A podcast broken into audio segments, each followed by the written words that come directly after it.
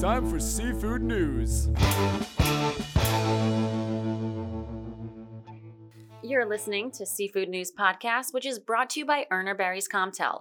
COMTELL will be receiving a complete redesign this year, and subscribers who utilize the service to track market quotations, analyze trends, and stay on top of key industry news will see a host of new features. Streamlined navigation, customizable dashboards, filtering options, quick access to your favorite reports, and more will make COMTELL an even more valuable tool for those impacted by the protein markets. I'm Seafood Market Reporter Lauren Castiglione. And I'm Seafood News Managing Editor Amanda Buckle. Lauren, you want to hit us with the top story of the week? Of course. So this week, the United States and China have signed the Phase 1 Economic Trade Agreement, a deal that requires structural reforms and other changes to China's economic and trade regime in the areas of intellectual property, technology transfer, agriculture, financial services, and currency and foreign exchange. A fact sheet released by the Office of the United States Trade Representative boasts that the agreement will provide U.S. fishermen and seafood companies expanded access to China's rapidly growing market for imported seafood products. The partial trade deal with China also includes a commitment from China to purchase an additional $200 billion worth of U.S. goods over the next 2 years. Seafood falls under the agricultural goods category, and out of the additional $200 billion in U.S. goods that China agreed to buy over the next years, CNBC reports that the number includes $12.5 billion for agricultural goods in 2020 and $19.5 billion for agricultural goods in 2021.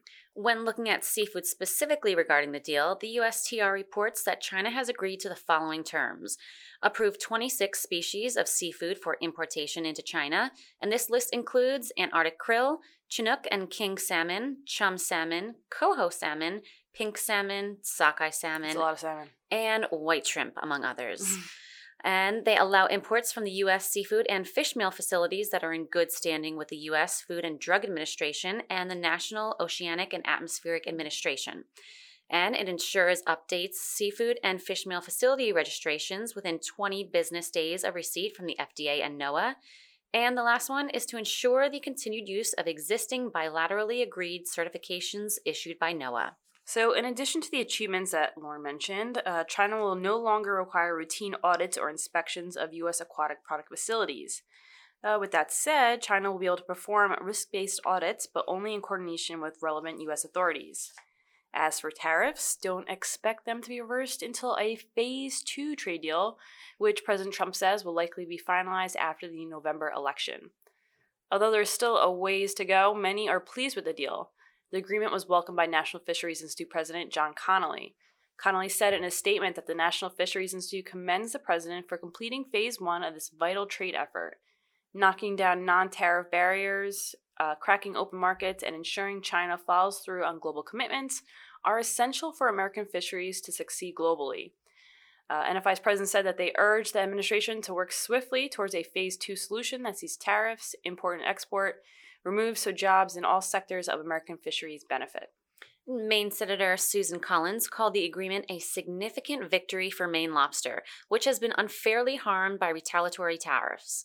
According to a statement from her office, the deal, focused on overall structural reform in China, includes purchase agreements formalizing China's commitment to buy more American goods and services in a variety of sectors as part of a truce in the U.S. trade war.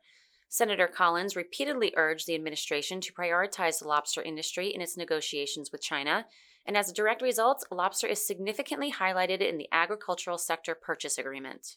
Alaska Senator Dan Sullivan had similar praise and released a statement commending the president and his team, particularly U.S. Trade Representative Robert Lighthizer. Senator Sullivan said the agreement was positive news for Alaska fishermen. Sullivan said that China's commitment to purchase Alaska seafood at levels significantly exceeding the country's historic purchases will be a welcome boon to a vital Alaska industry that has been caught in the middle of ongoing trade negotiations. In other news, we've got a Carlos Rafael update. Carlos Rafael. I think jingle. That might have been our best one that yet. That was the best jingle ever. Wow. Yep. So Blue Harvest Fisheries is once again the top contender to buy Carlos the Codfather Rafael's ground fishing vessels. The sale of the disgraced fishing mogul's boats began in September. At that time, a number of Rafael's scallop boats were sold. A few months later, in late November, it was reported that Blue Harvest Fisheries had inked a deal to acquire 35 of Rafael's ground fishing vessels for almost $25 million. The deal was not only for the vessels, but millions of pounds of quota for at least 8 types of fish. That deal fell through in December when, through a 30-day right of first refusal period, Buyers and Sellers Exchange, or BASE, exercised their right to bid on the vessels. However, that deal with BASE was now fizzled out, and Blue Harvest is once again close to securing Rafael's vessels and quota. Unfortunately, the folks that encouraged BASE to move forward have now withdrawn their commitments due to Blue Harvest litigation. That's what BASE said in a press release sent out late last week. Shortly after BASE came forward with their offer, Blue Harvest filed a civil lawsuit against Rafael and other fishing corporations associated with his vessels. While BASE expected to win in court, Blue Harvest would, of course, appeal the decision, thereby making it uncomfortable for prospective buyers to move forward until after the appeal had completed. That's what the press release stated. So the 30-day right of first refusal period gave members of Rafael's former sector the opportunity to bid. BASE came forward with a $19 million offer to buy Rafael's fleet with the intention to distribute the permits to independent fishermen. BASE explained in their press release that they saw this as an opportunity to more broadly distribute these permits and vessels among independent fishermen who share a mutual interest in this natural resource. They intended to sell some of the permits to fishermen involved in the Northeast groundfish fishery, and other permits would have been set aside to establish a permit bank. This was intended to significantly benefit New Bedford long-term.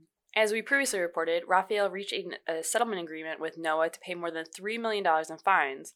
Rafael was also ordered to sell off his fleet and banned from the fishing industry for the rest of his life.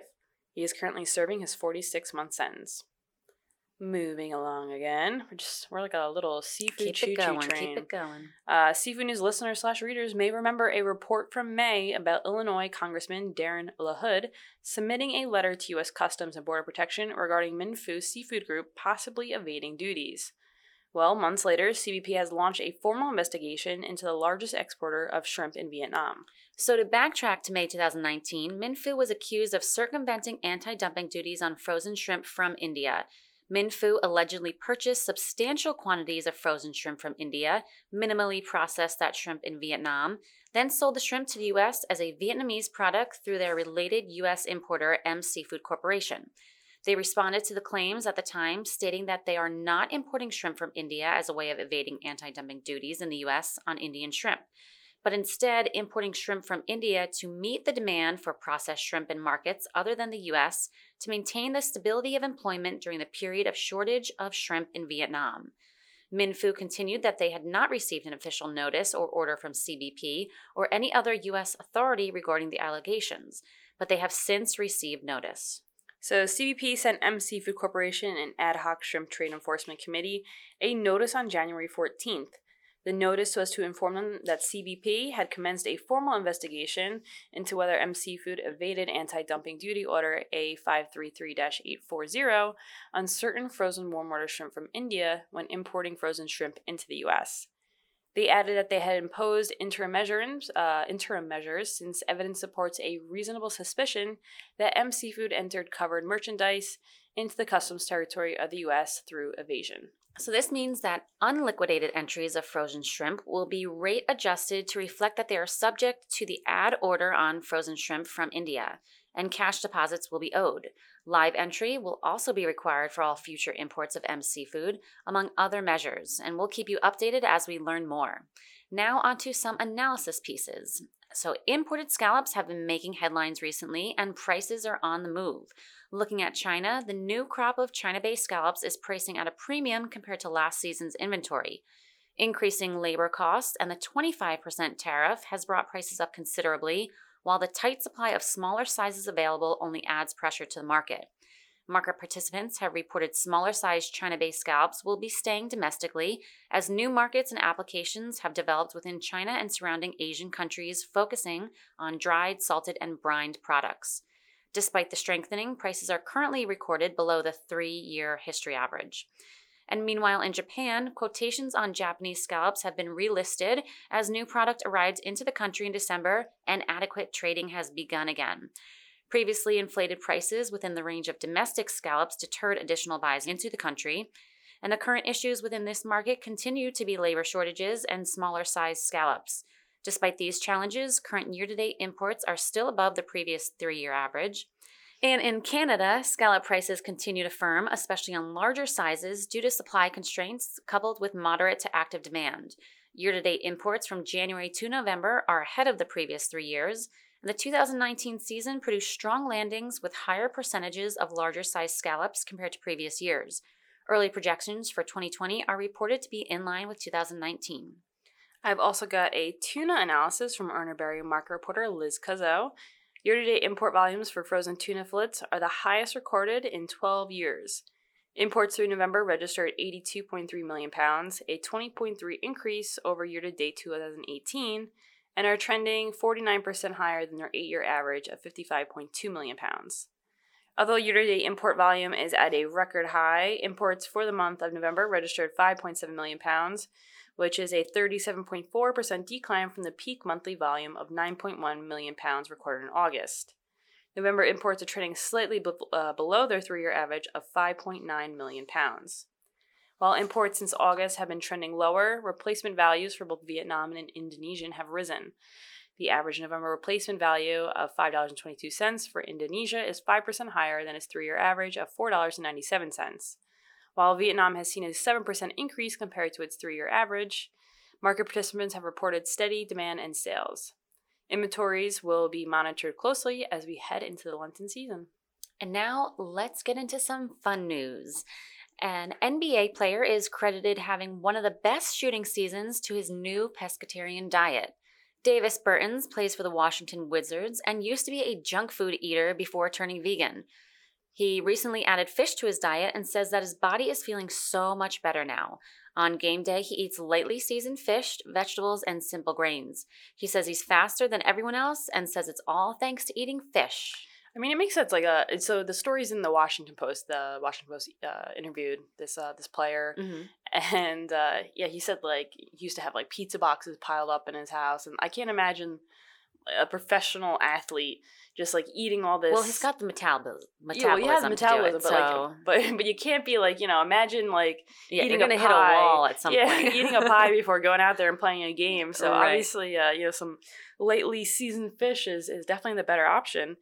I know, I was never a vegan. I think that's really tough, but I was a vegetarian for a long time before adding fish into my diet, and I feel a lot fuller. Do you? Yeah. Nice. Yeah. And actually, speaking of that, I recently went to BJ's and found from a Highliner, they have this new haddock line. It's out for a limited time, and it's coated with what? Everything bagel seasoning. That's my favorite. You can get it at Trader Joe's. Amazing. I put it on everything. Whoa, yeah, what? Everything, just everything. Yeah, I put some avocado on toast, mm-hmm. put it on there. Mm-hmm. I make some scrambled eggs, put it on there. Yeah, that's a good idea. I never thought about it on, because cottage obviously cheese, we have a lot of breaded fish. There. Yeah.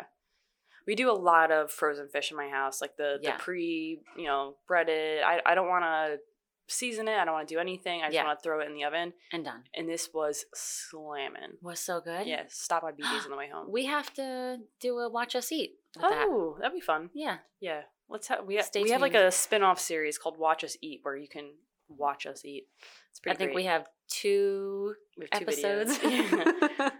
But the demand is high for the videos. But anyway, thanks for that fun news. We don't really have any other fun news. It hasn't been a fun seafood week, honestly. I think we did a good job of, news, analysis pieces, a little bit of fun at the end. Just a little bit of fun. Yeah.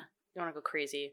But we are planning on having a lot of fun this week because we're going to Orlando, Florida to go to Disneyland. Oh, no, sorry. We're going to JSFC.